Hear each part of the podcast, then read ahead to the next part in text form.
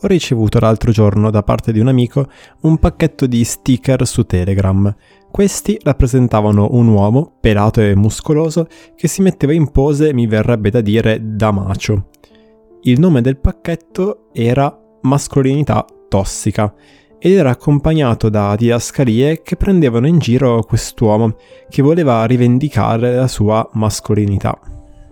Sotto il cappello di mascolinità tossica rientrano tutta una serie di comportamenti che vanno dal rapportarsi con l'altro sesso al rapportarsi con se stessi. Quello di cui vorrei parlare oggi è che credo si tratti di una pessima idea. Innanzitutto perché, creando un termine che descrive tutti questi atteggiamenti, si presume che esista un fenomeno, quello appunto della mascolinità tossica. Inoltre, il rischio è quello di gettare via il bambino con l'acqua sporca, per dirla con un noto proverbio. Ma andiamo con ordine. Innanzitutto, la parola tossico potrebbe non essere l'aggettivo più corretto per descrivere questo tipo di comportamenti. Se io sono attratto da una donna e la vedo passeggiare per strada, urlare delle oscenità non mi porterà più vicino al mio obiettivo, ossia suscitare il suo interesse. Così come fare pesanti allusioni ad una collega di lavoro di fronte magari ad altre persone, o mandare foto imbarazzanti su app di dating, probabilmente non mi farà ottenere ciò che desidero. Esistono uomini, e non faccio fatica a pensare che siano un sacco, che fa continuamente questo tipo di, mm, passatemi il termine, cretinate. E personalmente mi dispiace, sia per chi ne subisce gli effetti. Giusto per raccontarvene una, una collega mi raccontava di come l'altro giorno è stata contattata da un uomo che pareva si stesse masturbando per telefono. Tra l'altro adesso che ho detto questa cosa dovrò specificare che, le, che il podcast contiene contenuti adulti, chiedendole un appuntamento il più presto possibile. E quindi insomma, sia per chi se li sorbisce, ma anche perché in fin dei conti ci rimettiamo tutti quanti. Quello che però mi chiedo è, si tratta davvero di un fenomeno che possiamo chiamare mascolinità tossica o più semplicemente di stupidità? Perché intendiamoci, quanto devi essere imbecille e patetico per credere che uno qualunque dei comportamenti che ho descritto sopra potrebbe portarti più vicino al tuo obiettivo, ossia avere una vita relazionale e sessuale soddisfacente. In un articolo che vi metto in descrizione, Robin Kerner ci dice come, secondo lui, la soluzione a questo problema non sia meno mascolinità, bensì il recupero di una mascolinità sana. Ci invita, o meglio invita gli uomini, a guardare in faccia coloro che mettono in atto certi comportamenti e dir loro ma che cosa accidenti stai facendo.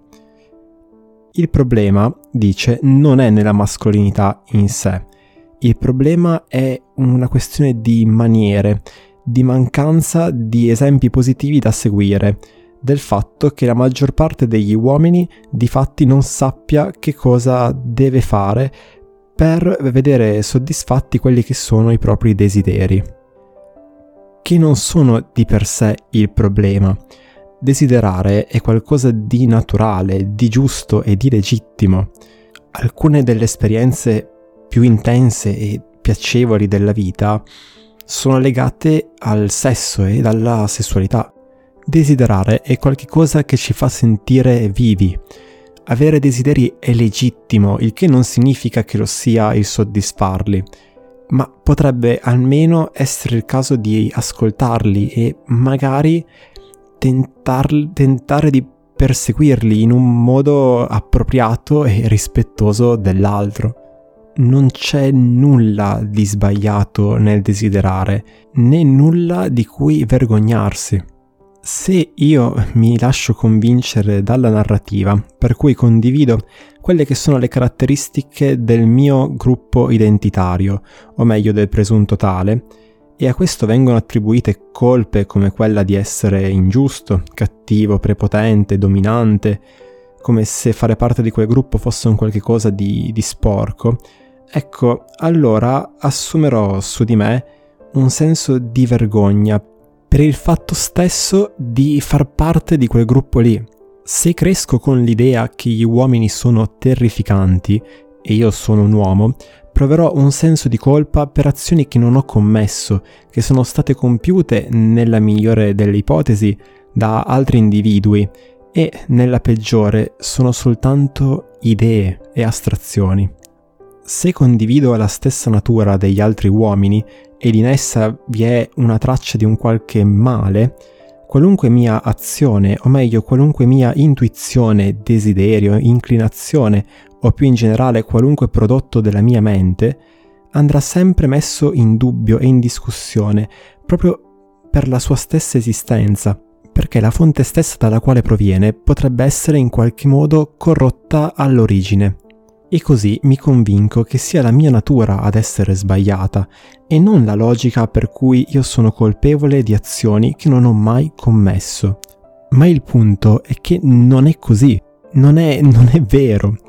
Esistono comportamenti che sono sbagliati, nocivi, tossici, ma non c'è nulla di sbagliato nella mascolinità di per sé, nell'essere uomini. La mascolinità, che sarà necessariamente declinata in maniera differente da individuo ad individuo, contiene valori che possono essere positivi, utili ed oggetto di ammirazione. E ne troviamo esempi anche nei film, anche nel cinema, e uno dei miei preferiti è un film chiamato Noon, o in italiano Mezzogiorno di fuoco, dove recita uno straordinario Gary Cooper. Nel film, il protagonista scopre, nel giorno del suo matrimonio, che tre pericolosi criminali che aveva arrestato anni prima sono stati rilasciati e che presto torneranno in città a seminare il caos.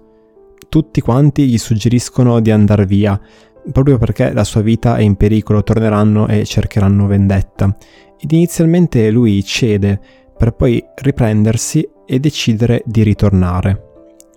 William Kane, che appunto è protagonista, è l'esempio di un uomo che decide di assumersi la responsabilità della situazione, perché è capace di farlo, che corre dei rischi per un valore più grande, che non è invincibile, infatti più volte durante il film lo si vede eh, sconfortato o con paura, ma ha il coraggio di andare comunque avanti, anche se sa che non è facile.